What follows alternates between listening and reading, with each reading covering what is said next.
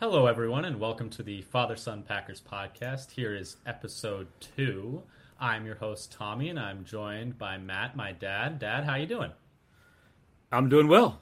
Just, as you know, we just came back from a wedding over the weekend. Still a little hoarse from the karaoke, but doing well. Yep, congratulations again to Joe and Matthew.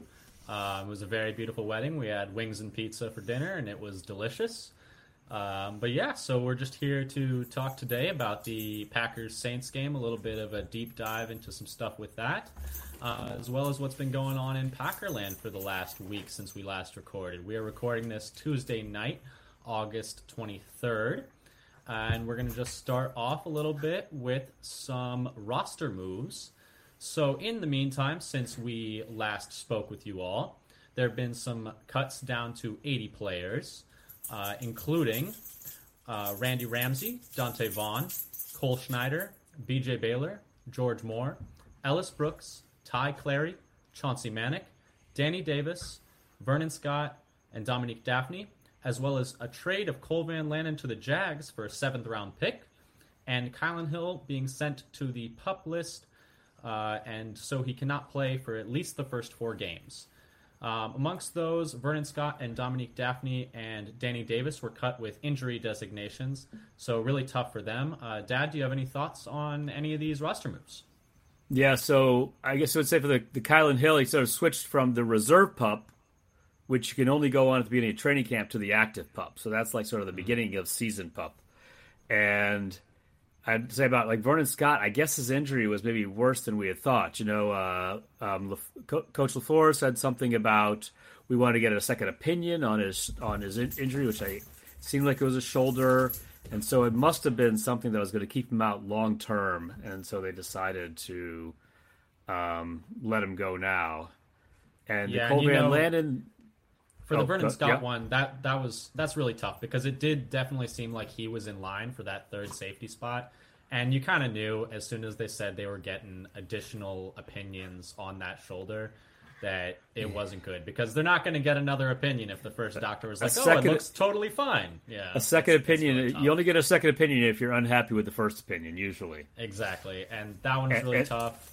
Yeah, and it seemed like he'd been playing better and moving up the depth chart for that third safety spot before that injury. Yeah, and he had a really nice game against the Texans 2 years ago, and then last year hadn't really done very much, but you can kind of chalk that up to, second year in the league, new defensive system, and it seemed like he new defensive system. Exactly. And a lot of stuff had seemed to click for him this offseason. He had looked pretty good, but he had there was that run down the sideline by, I believe it was Tony Jones for the Saints, and he missed that tackle a little wide and seemed to catch it all on that. Cut it all on the shoulder. I was looking at that play, and as I looked at it, and I was looking at the play, I was like, oh, is that the one that got hurt on? As I was watching the All-22, I was like, oh yeah, there's some get up, and he's going right to the shoulder as he tried to dive back and do an arm tackle. Yeah, that was a big gain on the screen pass by the Saints. Yeah, and it was tough because you saw on the sideline he was immediately really upset. You could tell he was really angry about it on the sideline during the game. He was not. Happy. You just hope that he can make his way back onto a roster somewhere and work. And I know what it's like, and you probably know what it's like to be angry when you get hurt, and you have to get off the field. Off the court. And we're not even close to, never have been, and never will be close to that level of importance for an injury. But I was thinking about this kind of statement the other week. It's like, you can't talk in certainties all the time. We're all talking about probability, except I'm certain I'm not going to be getting on that football field and playing in the NFL. Oh yeah, that's a certainty. There are certain certainties, and that's definitely one of them for the both of us. But yeah, it's really tough for Vernon Scott, and then Cole Van Lanen. It's tough to see the hometown kid get traded, but it is good for the Packers as a whole, I think, to get something for him because he was kind of right on the edge of that roster bubble, and it was looking more and more like that spot was going to go to Caleb Jones. I had him on my 53.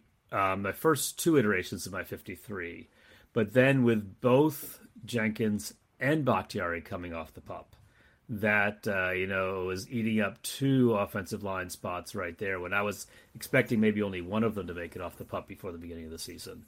And then Caleb Jones seems to have passed him in the depth chart with his play lately, which has been quite good for an undrafted free agent. He's made a lot of nice plays.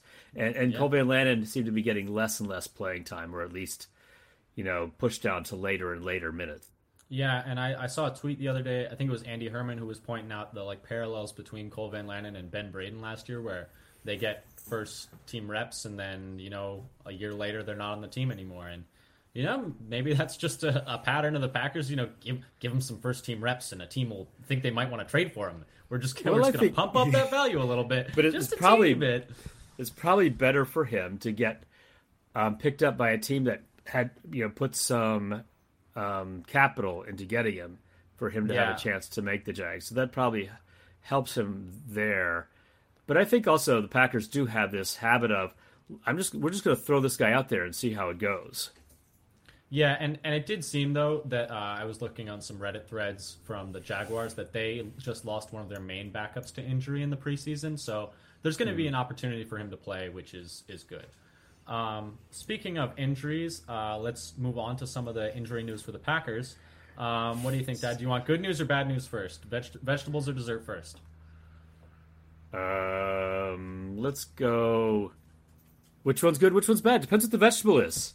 I think we all know the vegetable is bad. I think we can all decide that the vegetable is bad compared to ice cream or any other dessert. Some of these, I don't think we have any Brussels sprout level bad. Depends how you feel about Brussels sprouts. But we had a whole bunch of Brussels sprouts last year. Yes. With Tunyon, Hill, Bakhtiari, and Jenkins. Those are all Brussels sprouts last year. That's all Brussels sprouts? ACLs are Brussels sprouts. ACLs, okay.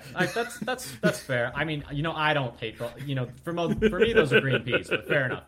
But anyway, green peas are delicious. No, disagree. But anyway, let's start with the bad news, unfortunately. It seems that so Levitt, Rashid Walker, and Akeel Byers all missed the Saints game, which is especially bad news for Walker and Byers, although Walker is back practicing, which is nice to see. And he had been practicing. I guess he's just not quite ready for the game yet. I mean, he he started the offseason with injury. He was injured. Yeah. And that was part of the reason he fell in the draft to the 7th round, because a lot of people had him a bit higher in the draft. Yeah. Was it? And then Jerron Reed hurt his arm and wrist in practice on Monday, but did come right back with it taped and continued to practice. So that's just something to keep an eye on. And then on Tuesday, Rico Gafford and Sal Canella were not practicing. Rico Gafford with an ankle injury, the same one I think he's been nursing for a little while since the first game. And then Sal Canella had a knee injury, and he was also not practicing. Now, Canella played in the last game. Do you know when Canella did play versus the Saints? Yes. Did he get the injury during that game? I don't know when he got that injury. He was added to that injury report on Tuesday. It looked like. I think he did practice Monday, so it seems to be something that happened on Monday. Okay, yeah, Gafford. Anyway, I suspect it's the same injury as before game two. Yeah, and Levitt, we haven't really heard that much. His shoulder injury looked not good. It looked worse than Vernon Scott's, I thought. And we've heard essentially nothing about it or how long it's going to be. LaFleur did say that it was going to be a more longer-term type. But it does make me think that they're going to keep him on the 53 and then move him to the injured list so he doesn't have to miss the whole season. But yeah, but anyway, so that's unfortunate. We're hoping the best for all those guys. We're hoping that they can get back quickly. And especially for guys like Akeel Byers and Rashid Walker, that they can keep making strides because these are guys that are fighting for edge of the roster spots, and they need to be out there as much as possible for their chance of making the 53. And I think some of them are fighting for not just the 53, but also the practice squad. Exactly. But good news, right after we recorded, Christian Watson and Elton are back, with Christian Watson participating in team drills. Ennis Gaines and Tariq Carpenter are back, so we get some help back at safety, even though we're losing some people there. But most importantly, David Bakhtiari is back, sort of. He practiced both Sunday and Monday. He's been activated off the PUP list, which is just a step. He did not practice on Tuesday, but apparently that was already planned for him to not do 3 days in a row and take it a little easy. But, this is really, really, probably the biggest news of the offseason is that Bakhtiari is not going to is at least going to get off the PUP list before the season starts, and is most likely going to be on the 53. Right, he's already off the PUP list. So this idea of will he be out for the first four games is kind of a different debate now. And the fact that they're willing to take him off that list, that he can't go or without missing the whole year, means they've got some kind of good feelings about where he's at. If they really felt uncertain, they would leave him on there and say, well, is it going to be 4? Is it going to be 6? Is it going to be 8? We better leave him on there just in case. And that's not what they're doing anymore. So that I think it means that they feel better about his injury than they did 3 months ago. Yeah, I mean, I think you have to feel better about it than it did 3 months ago, because 3 months ago, I think, he's at least on the field now. Like, yes. He is at least practicing. You can find some clips online of him doing some drills. I thought it was really awesome. The entire O-line room gave him a standing ovation on his first practice back, which was really cool, and he gave him a little bow. And you just really feel for the guy, because it's really awesome, because he's talked about how both the physical and mental struggle to get back onto the field has been really a toll on him. And it's been almost 600 days since his initial injury, and it's just really great to have one of the best tackles in the league back on the field and stabilizing that O-line room, and just one of the great personalities of the Packers back on the field. I mean, unquestionably, I do love watching him on the courtside at the Bucs games. Is a sight to behold. The best beer chugger on the team, back on the team. I don't think it's even close, is it? Well, I mean, I can't say that I've seen. I guess I don't know. I'm sure some of them would have something to say about that. This is probably true. We certainly know he's better at it than Rodgers. It couldn't be worse at it than Rodgers, to be fair. And then, of course, no shade. It's more of a Scotch. And man, then, of course, you see, not only did the O-line applaud his return, but Rodgers tossed him a couple of socks at his head in the locker room. Yeah, that was funny. But it's just nice to have him back, and I think that's the biggest news of camp so far, is that David Bakhtiari is practicing in training camp, which is awesome. Yeah, I mean, my opinion has been for a while now that their biggest improvement this year compared to last year, compared to the end of the year last year, is going to be an improvement in the offensive line. And so that'll be more of a topic for another day. But I think that's going to, because with him and Jenkins coming back, it basically pushes everybody sort of down a peg in how good they need to be for a high-functioning offensive line. And so the sort of lowest-graded players will be backups instead of starters of those top seven. Exactly. And it's mostly just kind of feel good right now. We don't want to get too ahead of ourselves, because he has tried to come back before and it has not worked out before. So we're going to knock on wood really quick and cross our fingers. But, it's good news, and it's okay to celebrate good news. I think it's okay to celebrate, because one thing that I've been waiting for and trying to see if anybody was tweeting about this, was he ever doing any of these exercises 2 days in a row? You see him when he was still on the pup doing some of the curls and running, and he's his bounce off the turf looked pretty good. And his spring, as it were, when he was doing some of these cross-step runs, he's got pretty good explosion off of each leg as he's bouncing through it. But can he do that more than one day in a row? Because that has been the holdup. He who had exercised that had swelled up, and he couldn't go for however long it was afterwards. And so we don't know, because they haven't actually said. But it's my suspicion that he's been able to work out, 2 days in a row for them to, go to this next milestone in his recovery. Yeah, and he practiced Sunday and Monday. Mm-hmm. Yeah, the 2 days in a row was the big thing. That was the big thing that I was waiting for, because there were a lot of times last year where it seemed like he would try to go, and then the knee would swell up on him, and he'd have to sit out. And they always said that was part of the plan. But it seems now, looking back on it, that was due to that swelling. And so you could also look at this not practicing 3 days in a row, because a lot of times when he didn't practice back-to-back days last year, they would say, oh, it's just part of the plan. There's no reason to worry. So you could take the same sort of uh-oh view of the not practicing 3 days in a row. But the fact that he was able to practice 2 days in a row, I think, is hopefully... It's better than it was. It's better than it was. That's all we can really hope for right now, and just hope for his health and hope for the best. But anyway, moving on to one last piece of injury news. for Mason Crosby, it does sound like he, Rob Domofsky tweeted about an interview with him today. It does seem like he at least feels that he is on track for what his recovery is supposed to be. Now, whether or not that means he'll be ready for week one remains to be seen. I will say that I think Ramiz Ahmed has kicked pretty well in his stead in the meantime. But he's been doing okay so far. It's been pretty good. And, you know, Crosby has elevated from kicking a soccer ball to kicking a football in recent weeks, which, you know, now that's a step. And another I was trying to figure out, it seemed from the quote from Crosby that he may have actually done some. I'm not quite sure what he meant by he did a set indoors, or did he actually kick some field goal attempts indoors? It was a little ambiguous the way it was written. So I'm like, and I'm just thinking, please mean you actually were kicking field goals indoors that nobody got to see. Oh yeah, that would be great, because like I know he struggled a lot last year, and we can go into that when we talk about special teams at some point. But it was kind of the whole operation. I still have faith in Mason Crosby. I have faith in him more than I do any other kicker they could pick up at this point. So. I mean, Eddie certainly Pinero more than so maybe Burkic. Yeah. I mean, and to be fair to Burkic, he did have a hamstring injury in that game, so I don't. That was rough. You know, it's like I don't want to rag him for that game, because he's like he got hurt, I think, in warm-ups, according to the quotes I saw. Yeah. And so then he's like, you know, dragging his bum leg out there. Yeah, and it's really tough for him because he's doing what's best for the Packers, but it's really not great for him because it's not good tape, and other teams are going to look at that and be like, well, yeah, I felt bad for him about that aspect of it when I heard about it. It's like, oh, he got really kind of stuck in a bad spot.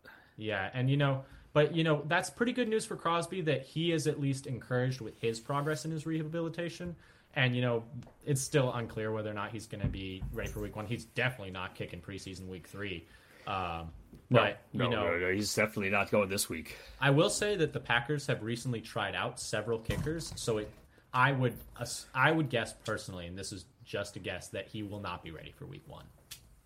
Yeah, they had what, 4 kickers and 2 punters in this week? Yeah, which something like that. Curious, because I feel like Pat O'Donnell's been fine, but his holding's been good.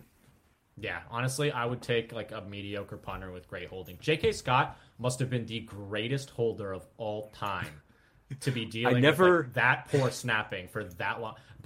Honestly, J.K. Scott, for as much trouble at punt, we never had trouble holding when J.K. Scott was here. And that long snapper was the same long snapper. It was the same one, but year to year, like... I think J.K. Scott must have been the goat holder. Like, honestly, I never realized how much more a person could care about holding than the actual punting until last year. it's like it was the complete opposite. It was like, wow, man, J.K. Scott's really shanking these things, but you don't know what you got till it's gone. and man, J.K. Scott must have been so good at holding. But anyway, that's pretty much the summary of the injury news we had going. You know, some bad, I think more good than bad though, which is, you know, all you can hope for this time of year, and just hope that holds up. But anyway, Dad, do you want to move on to that Saints-Packers game from last Friday? Sure. Got a few things I was trying to go through play by play, and guess who? Yeah, I know you just went like a pretty deep dive going play-by-play and watching each play multiple times. Yeah, and not all of my notes are kind of compiled in an organized way, so I take notes on all plays. But I guess we'll start with special teams. Yeah, you know, I think that's like the shortest amount like we can talk about, because, you know, it was a fairly... it wasn't a great special teams performance, I will say. I was actually... No, it was a bit of a mixed bag. The kicking, the extra point field goal operations seem to be pretty smooth. Yeah, the snaps are all on target. The holds are all good. The kicks were clean. Romeo Doubs didn't miss a kick. There was on the kick coverage. There were some mistakes to be made. Covering kicks. Yeah, what is it? I think I saw Justice Mosqueda tweet that the Packers kick coverage special teamers play like they're in a football movie, which I thought was the funniest thing, because they really are all tackling in slow motion. I think it was poor Sean Davis, like, dove at the ankles of the kick returner for the Saints and, like, looked like he was moving in slow motion, and I don't think he even touched him. I think he landed. Yeah, right that is that. It was that really long return because first, yes, you know, really long return. Tipa Nalei had a bad angle and missed him entirely, and then Sean Davis comes in, and did he get a hand on him? Did he get a finger on him? Would he have gotten him in touch football? I mean, that return, it would have been a 50-yarder in touch football, I think. Yeah, man. It was bad. It was very familiar, actually. It looked very familiar. And then there was another return where the guy dropped it and still was able to made it out to like the 30. Make it out to the 30 because the coverage was so rough. Yep. Like, what is going on? So, you know, not great early returns from the Bisaccia units. And, you know, I think a lot of people were like, oh, we're hiring like Rich Bisaccia, who seems like, you know, he was a very, very solid head coach for the Raiders last year. I mean, he took them to the playoffs, but has honestly only ever been, I would say, a mediocre special teams coordinator when you look at the rankings. So it's like, there's been some, it's going to be amazing. There's been some year-to-year variation. Yeah, I don't think he's been consistently like, you know, top 10 because he's had some. But I think almost all of the years were in the upper half. I think except for a couple outliers, like the first year he took over, it made, I think, one of the places he was, took a couple years to really get the special teams kind of righted. So I'm hoping that's not as well. But we did have a long way to go when he got here, so we'll see about that. Yeah. But some would say the longest way to go. Yes, because I think not only were they the worst special teams I've ever seen in my life. They're at least in the conversation for worst special teams of all time.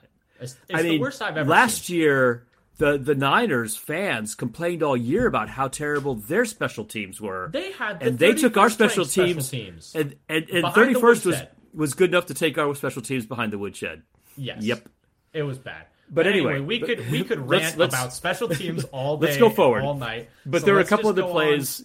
I felt also they had times where they failed to slow down the Gunners on the Saints to open up some holes. But you know it was what it was in a lot of ways. There were no spectacular returns this time. I mean, Amari got nine out of a for the Packers, punt return chance. But also their punter boomed a couple of ridiculous punts. Amari Rodgers was like going back like Willie Mays. Like, I was going to say, like Willie trying Mays. To catch one at center field at the Polo Grounds on that one punt. And so he really didn't have much chance to do anything with a couple of those punts. Yeah, and...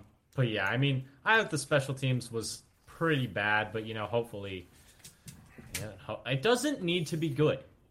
It needs to not be the worst. The special teams does not need to be good. It can be 25th, and I would be okay with it.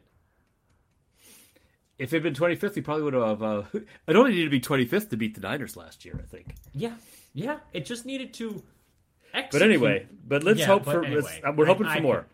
We're hoping for even better. But anyway, so let's move on to the offensive side of the football, and where the main story of the night was Jordan Love, who, despite his fairly pedestrian stats, 12 for 24, 113 yards and a touchdown, was, I think, borderline sensational. He still bounced a few balls a little bit later in the game and had some misses where he missed a couple guys out in front. Left a few guys short, but overall had some huge big-time throws. He had an 82.6 grade per PFF, if you care about those sort of things. They had him on an elite grade with 3 big-time throws, 1 of 3 on passes 20-plus yards down the field, but there were 2 drops on those passes, and 4 of 6 for 52 yards on play action, according to Zach Cruz. But if you include the Toure drop, which would have been a tough catch, could have been 5 of 6 for close to. It was a nice throw. I was looking at that one again. He just drops it, ripped that thing, drops it in the bucket, and Toure cannot come up with. Do you know which throws that PFF was calling the big time throws? No, yeah, I'm not sure which one the big time throws were. It didn't say, but I think one of them at least was that throw to Winfrey down the sideline. Yeah, it's the crosser. That was actually a really nice play. The deep one where Winfrey didn't even have to break stride. Like, I thought that was actually his best like completion of the night. Oh, okay. The other thing I wanted to say about, in addition to the sort of the drops that were affecting his rating, there were a couple plays where I felt like the receiver wasn't necessarily on the same page as Love. So they don't come up as drops. There was the one that you mentioned. Well, there's the one that you told me about earlier about DeGuara sort of slowing up. Were you showing me the tape? Yeah, but there was that drive that got all the way down inside the 10, and then I believe it was second down. DeGuara's kind of doing like a little just out route, and it looks at first glance that Love completely misses him like half a foot in front. But then if you go back and watch it, DeGuara just stops running for about a step and a half and like turns to a jog. And I know it doesn't seem like a lot when I'm just like saying a step and a half, but it's enough to make Jordan Love's throw look bad. And I'm sure that's something that the coaches will get on DeGuara about. Yeah, it's that one of those you look, that's the one that looks most like his misses out in the flat last week. But it's almost like DeGuara is thinking about just sitting down in the open spot and then starts running again. So you know, sometimes you have this decision based on how the defense is playing, but that's one where, down in the red zone, you're looking to just run for the corner, get to the pylon, and just get out to the edge as fast as you can.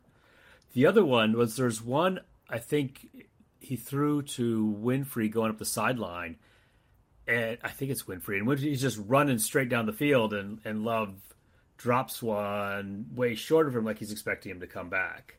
Mm-hmm. And then there was the in the beginning of the play to Doubs, where Doubs starts looking over his left shoulder and then switches to his right shoulder, and then can't track it when it's coming straight over his head. That was beginning. One where it was tough for me to tell who was at fault, because Doubs is turning over that right shoulder because there's space to the sideline. But it seems like Love just wanted him to keep running, so it was tough, because I understand why Doubs turned over that shoulder, but it did make it so that the ball was no longer where Love was thinking of putting it. Right. So it's hard to tell who's at fault in that one. Was that because he's looking at the wrong play? He's Doubs looking over the wrong shoulder, or expecting in the wrong place, or exactly what went wrong there. And then there's one where when I first watched the play, it's like, oh man, he just threw that right at the feet of the receiver, but actually he gets, and maybe I think that was to Winfrey's feet, but he's just getting pressure right up in his face after Newman got bull rushed right into Love's lap. Newman, I feel like, and I know Andy Herman has said this as well, I feel like Hansen is actually playing better than Newman, and I was thinking this as well, and it's like, yes, Newman was the starter last year, but that doesn't mean he has to be the starter at right guard this year. Like, he should not be the default right guard starter. I honestly think Hansen has played better than him. Yeah, though Hansen had a couple of... Hansen's not perfect. Plays where he didn't hold up to bull rushes. And I thought Newman had some decent dry blocking when he had Zach Tom next to him. Yeah, well, do you want to go over to the O-line now? Let's see. Do you have any more? Oh, I did have a couple more notes about how Love, in some of his sort of play actions, or naked bootlegs and passes were going really well through one stretch. We seemed to be getting rhythm, though. The one was a nice completion, and the other was the second one of those was the drop by Toure, where he was rolling out to his left on some nice plays. Yeah. But then we can go on. But anyway, yeah, let's since we were already talking about it, do you want to talk about the O-line a little bit? Okay, we can jump to O-line. And yeah, so I guess the first thing I want to talk about, was Zach Tom and how excellently he's playing. And he is like borderline must start come week one. He has had 36 pass blocking snaps with 0 pressures per PFF. And then per Mike Renner, just as a baseline for how good that is, only two rookie offensive tackles, with a minimum of 25 pass blocking snaps, haven't allowed a pressure yet. It's just him and Charles Cross, who was a top 10 pick. He was the highest graded player on offense versus the Saints, and I actually think that one of his biggest question marks was driving the run game, which we talked about our last episode. He's getting tons of drive in the run game. I mean, there was several big Tyler Goodson runs that, not several big Tyler Goodson runs, but a lot of Tyler Goodson's best runs came when Zach Tom was getting major push in the run game. He also came in earlier this game. He came in at about the 14-minute mark of the second quarter, as opposed to the 3-minute mark of the second quarter. And so I think it's only a matter of time before he's starting there. Yeah, I have a couple notes on the play-by-play here of, and this was, I think, that there's been 50 and 70 crushing downfield ahead of a better run by 39. I know exactly the play you're talking about. And then the next play afterwards, again 39 with crushing pulling block by 50 and 70, especially Tom. He was doing really nicely, and a huge hole open between 50 and 70 as Newman is pulling to his left, and Thomas, like, his guy's just buried off the screen. And that was the one where's the nice run with its gaping hole and the spin move that Goodson puts on down in the red zone. And several nice run blocking reps by Tom in that game. Yeah, and I think Tom's getting to that point where it's like he is very impressive. And I know a lot of people on Twitter have been posting clips about how impressed they've been with his play. And for them to get him in the fourth round is very, very good if he continues this level of play. Myers and Runyon, I thought, looked really good, really solid. There's not a whole lot to say there. I know Rodgers has occasionally been getting on Myers in practice a little bit for some mistakes, but he did give him some props the other day because Myers helped him draw some guys offside, which was you know, it'd be cool if him and Myers get on the good enough page where they can be doing that regularly. Rodgers, the center snaps it to him when he's ready to catch the other team in a penalty. Oh yeah, and then the last for a Runyon, I had one where he gets kind of bull rushed once or twice, and one was on that first play where Love scrambles out of the pocket. He actually had. Though it was tight whether Amari Rodgers was open coming over the middle. There's a defender trailing him, and think about whether Love could have taken that throw. But then as the pocket starts to collapse on him a little bit, they parted the Red Sea for him to run up the middle. So he just took his 11 yards, his free 11 yards up there. Oh, in the first play of the game? Yeah. Yep. And, they have been having Tom take some snaps at left guard with both the ones and the twos. But I think Runyon's job is pretty safe. I think he's one of the guys I trust the most on that. Yeah, the question is, right, for Tom, who's seems to be one of their five best linemen, where are they going to put him? So that becomes, I think, the tricky part of what they're going to do and whether. Yeah, and I think that's a longer conversation than we're going to have on this podcast because I think. Yep. I mean, he has a lot of flexibility. He's played at every spot on the O-line so far this camp, except for center, where he started for 2 years. Center's pretty locked up. I think he is definitely one of the best five, and he's getting to that must-start week one type. Unless you want to do something crazy, like put Tom at center and then move Myers to right guard. I've thought about that, but that's just not going to happen. It's no, I don't. There's never been the tiniest inkling that is even being considered by the Packers. It's like, but Myers is big enough to be a guard. They keep talking about how you Tom's just not. Don't mess with this. They've been working on the chemistry for 2 years now. I don't think they're gonna just be like, well, best five. No, I think they're gonna keep the center the same. But then also on the O line, Caleb Jones. I know we talked about him a little bit earlier, but he's looking really good. Is the strategy just to take these enormous big, because he's, or at least in college, he was 370 pounds. I know some people said he's lost about 20 pounds since getting to the pros. Down to is the strategy 350 or even 340. He's somewhere around there now. But is the strategy to get these massive tackles in the end because it's just they're too big to get around? Like, is that just the strategy? Like, end of drafts, get these huge tackles. I think that the draft, especially as in undrafted free agents, this is like take a flyer on anything that looks like potential, right? And so here it's like we're going potential because he's enormous, or like Nyman, they took potential because he was athletic. So I think that's part of this what they should be doing. What gets me sometimes, like, what are the rest of these teams doing? We're kind of privileged. It's not that much of a secret what the Packers are doing. And I think, I don't remember where I heard this, because I don't think I heard this directly. I was like, third hands, like, he was saying, oh, Zach Tom, he looks like a Packers kind of guy. It's like, then why don't you all take him? Yeah, it's like, oh, so you mean he looks like he's going to be a good late-round lineman? Like, what are we doing here? Just, I think the only time I've ever seen them miss is Jason Spriggs. Uh-huh. Like, where they just completely whiffed on an O-lineman. Like, that was the last time that, off the top of my head, like, barring injury, they completely whiffed on an O-lineman. But anyway, Caleb Jones, I wanted to say about, so there's that one play that's gone kind of viral where he just pushes the edge rusher onto the ground like a small child. It looks like he barely touches him, and the guy just goes flying. This dude is huge. He makes Bakhtiari look tiny. If you guys can find that clip on the internet of them doing a blocking drill together, he makes Bakhtiari look tiny.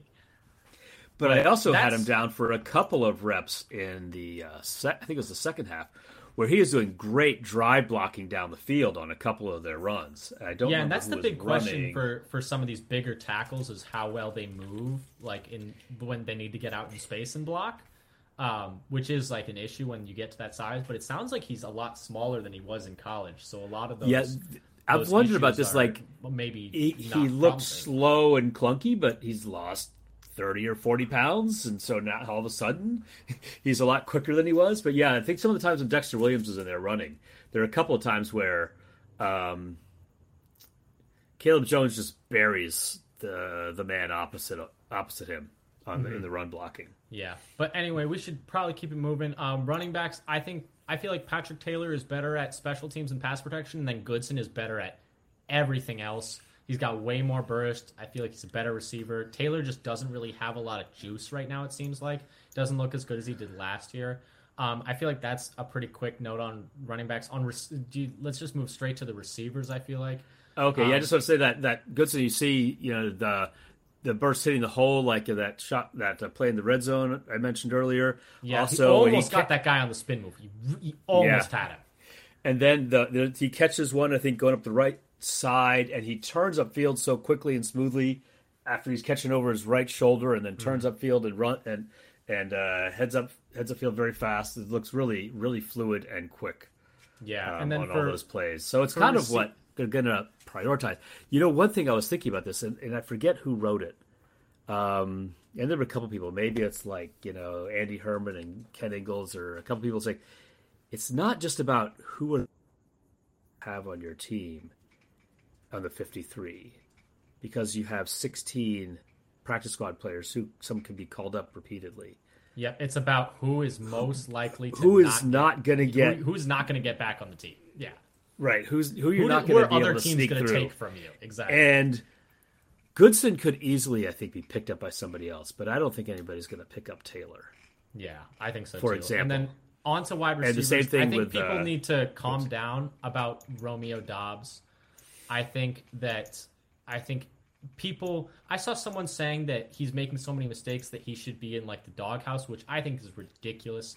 Like, how is he supposed to get better? Like I understand he's making mistakes. It's the preseason though. Like that, I feel like that's the time to make mistakes. And I understand that like if this was the regular season, a lot of those mistakes would be very detrimental to team success, but doghousing him now is just, it's not good for the like ceiling of the team as a whole, like the ceiling of what this team could be. Yeah, and also you need to have players who can make big plays, and players the defense has to, adjust their coverage for. That fade on the touchdown, I don't think there's another player besides maybe Lazard on the roster that could make that catch. Watson, maybe, but we haven't seen enough to know. Watson and Watkins, maybe, but it's just maybe. Like we've seen Doubs do it, and he's been doing a lot of catches like that. I just think even if it's taking the good with the bad, it's overall a net very, very positive. So if he drops a couple, his catch percentage is a little lower, but his production per target has been really good. Yeah, and I feel like that's going to be the big thing to remember throughout the years. Like, I'm just going to have to be he's going to drop a few, but the explosive plays will make up for it. Just remember, MVS had one of the highest rookie receiving yard totals for the Packers in like the last, 7 years. And he had all kinds of drop issues. And he still put up a lot of numbers. And Doubs has got a lot more, I think, potential to be a alpha receiver than that.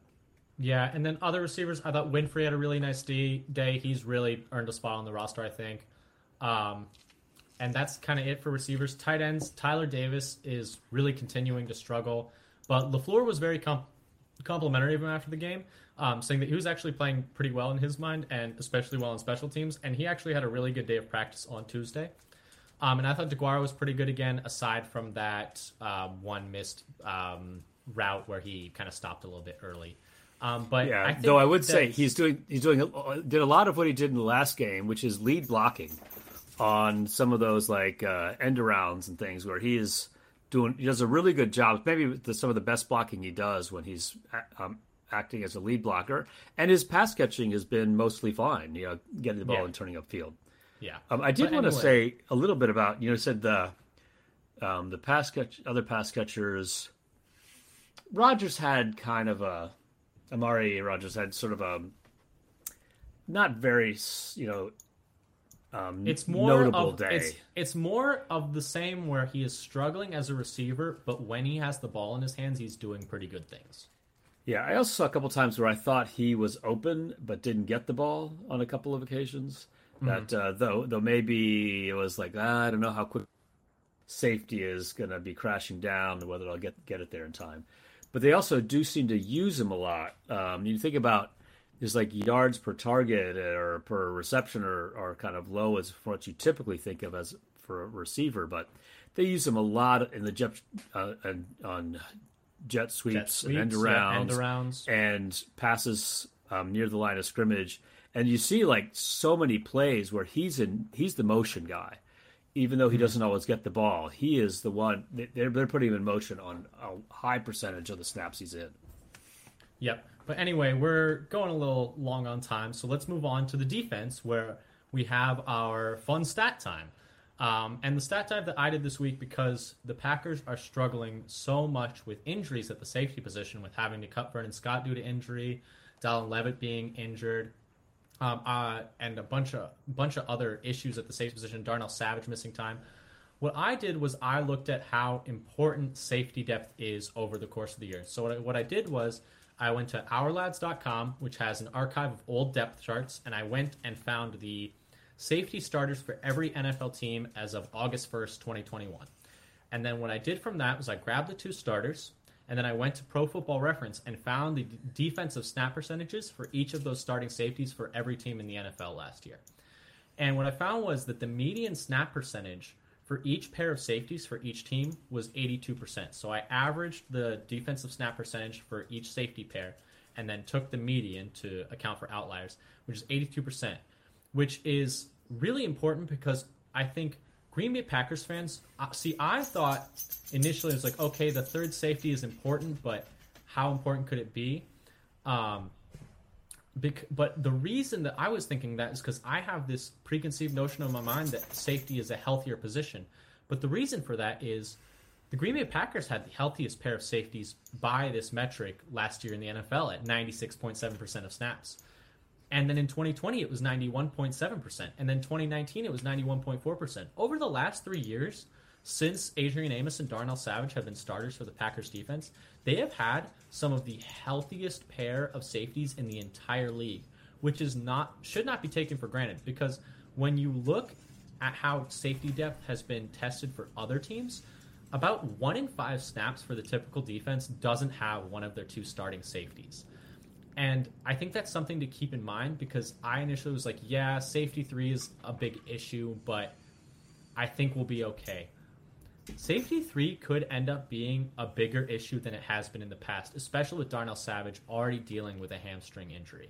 And I think the Packers are cognizant of this because today in practice, they were putting Rasul Douglas at safety with Keyshawn Nixon in the slot, which I think is a bit of a realization or an acknowledgement that that third safety spot is not very strong on this roster right now and is going to be probably pretty important this year. It was kind of an interesting, I do recall sometime in the spring, I forget if the question was put to Douglas directly or Coach LaFleur, but there was some talk about, you know, maybe we'll put Douglas at safety some of the time. And he was like, I think he said something like, yeah, sure, I'm up for that. I'm up for anything. Gets me on the field. Yeah. And the idea that his skill set of, you know, being able to have eyes break on the ball when he has eyes on the ball could lend itself well to... Yeah, and he's a bigger guy. He's a very good tackler. He's a hard hitter. He's their biggest. Is he their biggest corner? He might be their heaviest. At least of the ones who get the most snaps. Yeah, but you know, I just thought those numbers were interesting. That the Packers had the healthiest pair of safeties last year, and probably one of the handful of healthiest pairs over the last 3 years. And yeah, that just because that's true doesn't necessarily mean it's going to hold for this year. No, but it's kind of an interesting thing to bring up, and I've noticed this a little bit, and though maybe it's not, maybe there's a little bit of confirmation bias here, but I think when they've signed free agents, they have done biased a little bit towards players who have been healthy for their careers, like Preston Smith and Devondre Campbell, and Adrian Amos, people who hardly ever miss any games, and I think that's right, but I think it's been a strategy. It hasn't just been luck. Mm-hmm. Well, I think all injuries to some extent are luck. There is, but there are they are going with the, if this player has typically not been injured much in the past, it is likely to be a trend and not a fluke. Speaking of that safety three, though, if it's not Rasul Douglas, Micah Abernathy had a really good game on Friday. He was the highest graded defender by PFF for whatever that's worth. And his interception was very nice, and he was tackling very well. Yeah, that diving is not. I mean, that was a good catch for a wide receiver. Stumbling, rumbling, bumbling. That was a good catch for a wide receiver, and I think he had a couple of pass breaks up beside that. Yeah, and you know, it's such a limited sample size that I don't want to get too excited, but you make plays like that, you make the team. Like, that's just how it kind of goes. Yeah. And I do think that safety now has the most questionable depth, because as we look to the other positions, when you look at linebacker, I think it's giving D-line a run for its money for the deepest position on the team. Inside linebackers. Yeah, when you look at how well McDuffie is playing, he had several third down stops versus the Saints. He looked fast and decisive, and I think he's actually having more of a tangible presence out there than Quay Walker. Obviously, you would need to look at the whole breadth of work as well as the coverage to really gauge how well these players are playing. So it's not to say that McDuffie is actually playing better than Quay Walker, but he's certainly been more noticeable out there. And then Chris Barnes had a number of excellent plays, and I think is so underrated. I think he's actually not... I think he gets a bad rep in coverage. I think he's a little bit better than people give him credit for, and he is a solid tackler. And so that they're really four deep at linebacker right now. And that's not even including Ray Wilborn, who is a very good fifth linebacker. But I do think it is becoming a bit of an uphill battle for him to make the team. I don't think they'll keep five. Though Wilborn did have some nice plays, actually. Had a couple of nice stops and tackles. But yeah, Barnes is going to say he had some nice containment. I don't remember who the receiver was. Of course, I wasn't keeping track of. I don't know who the Saints receivers who were actually playing besides Olave anyway. But he had nice coverage and a pass breakup.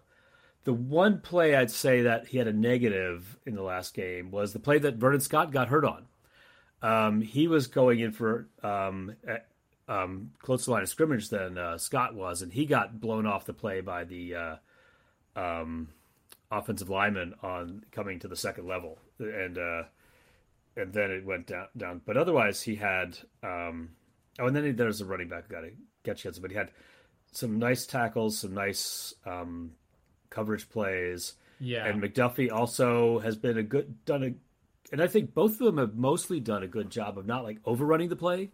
They're coming in balance and still hitting.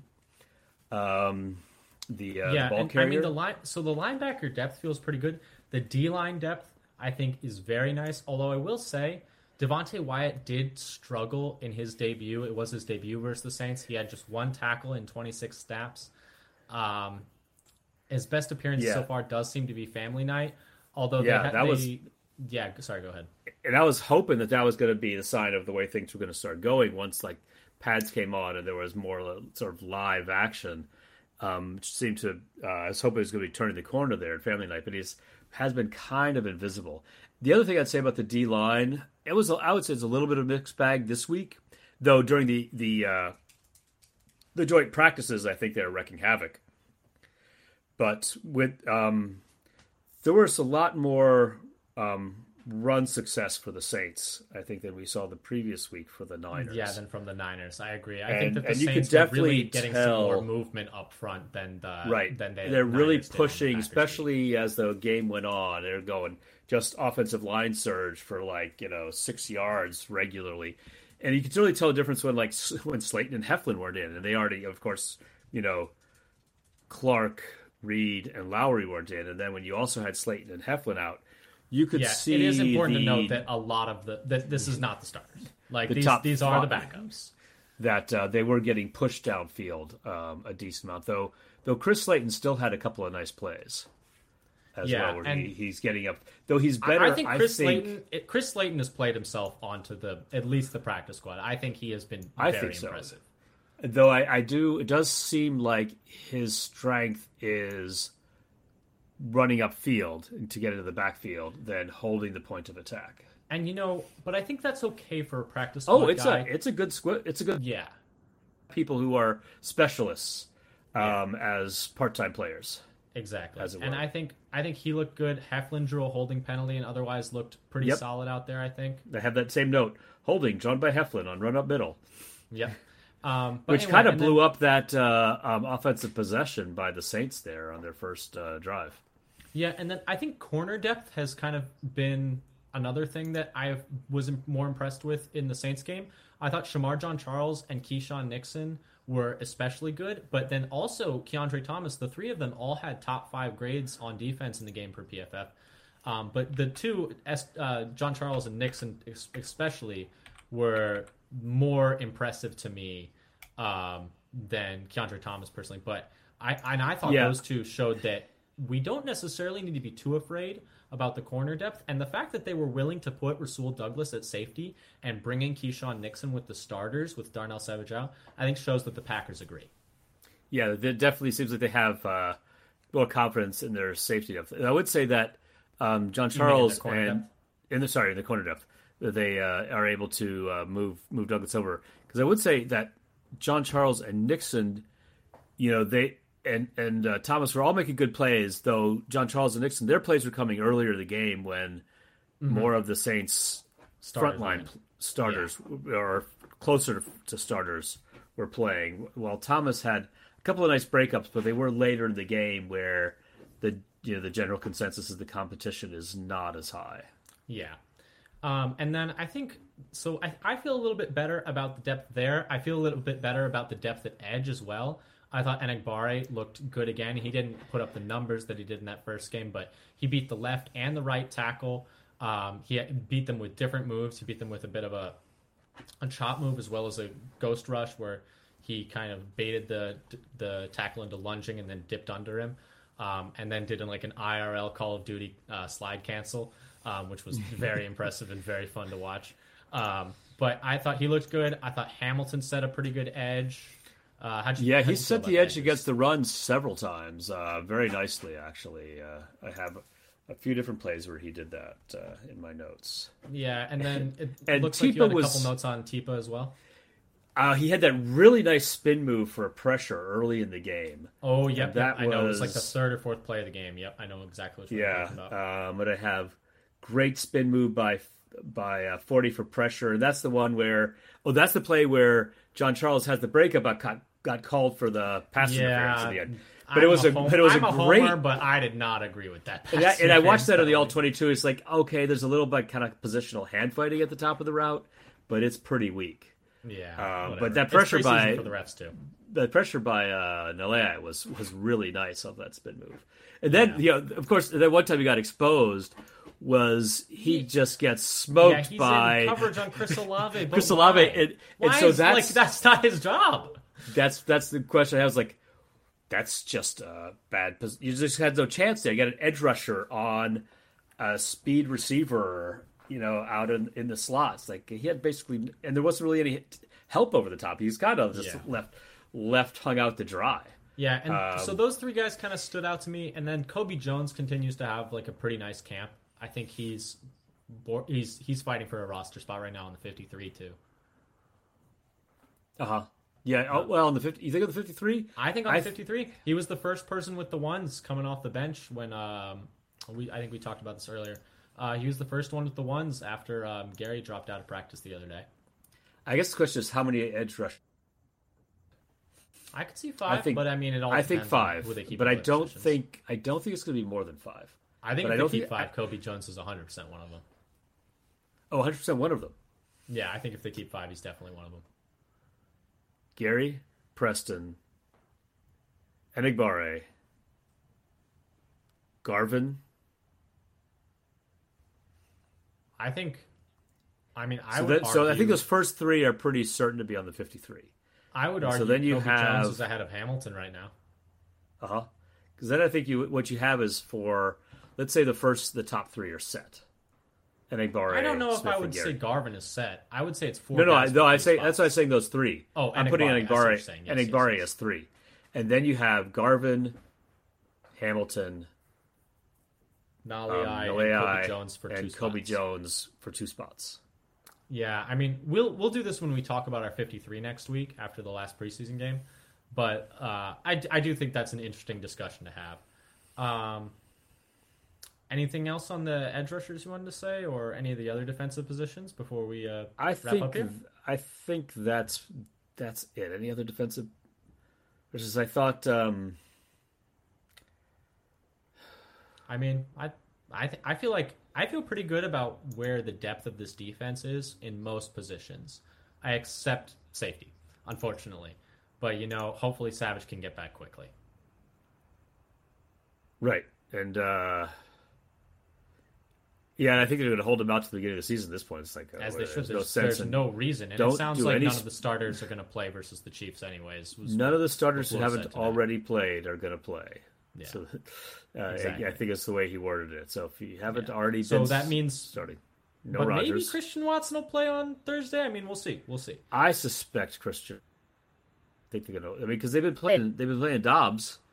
Yep, and so Doubs and Christian Watson got some reps with the ones with Aaron Rodgers today as the wide receivers. And Watson was getting some praise from Aaron Rodgers today too.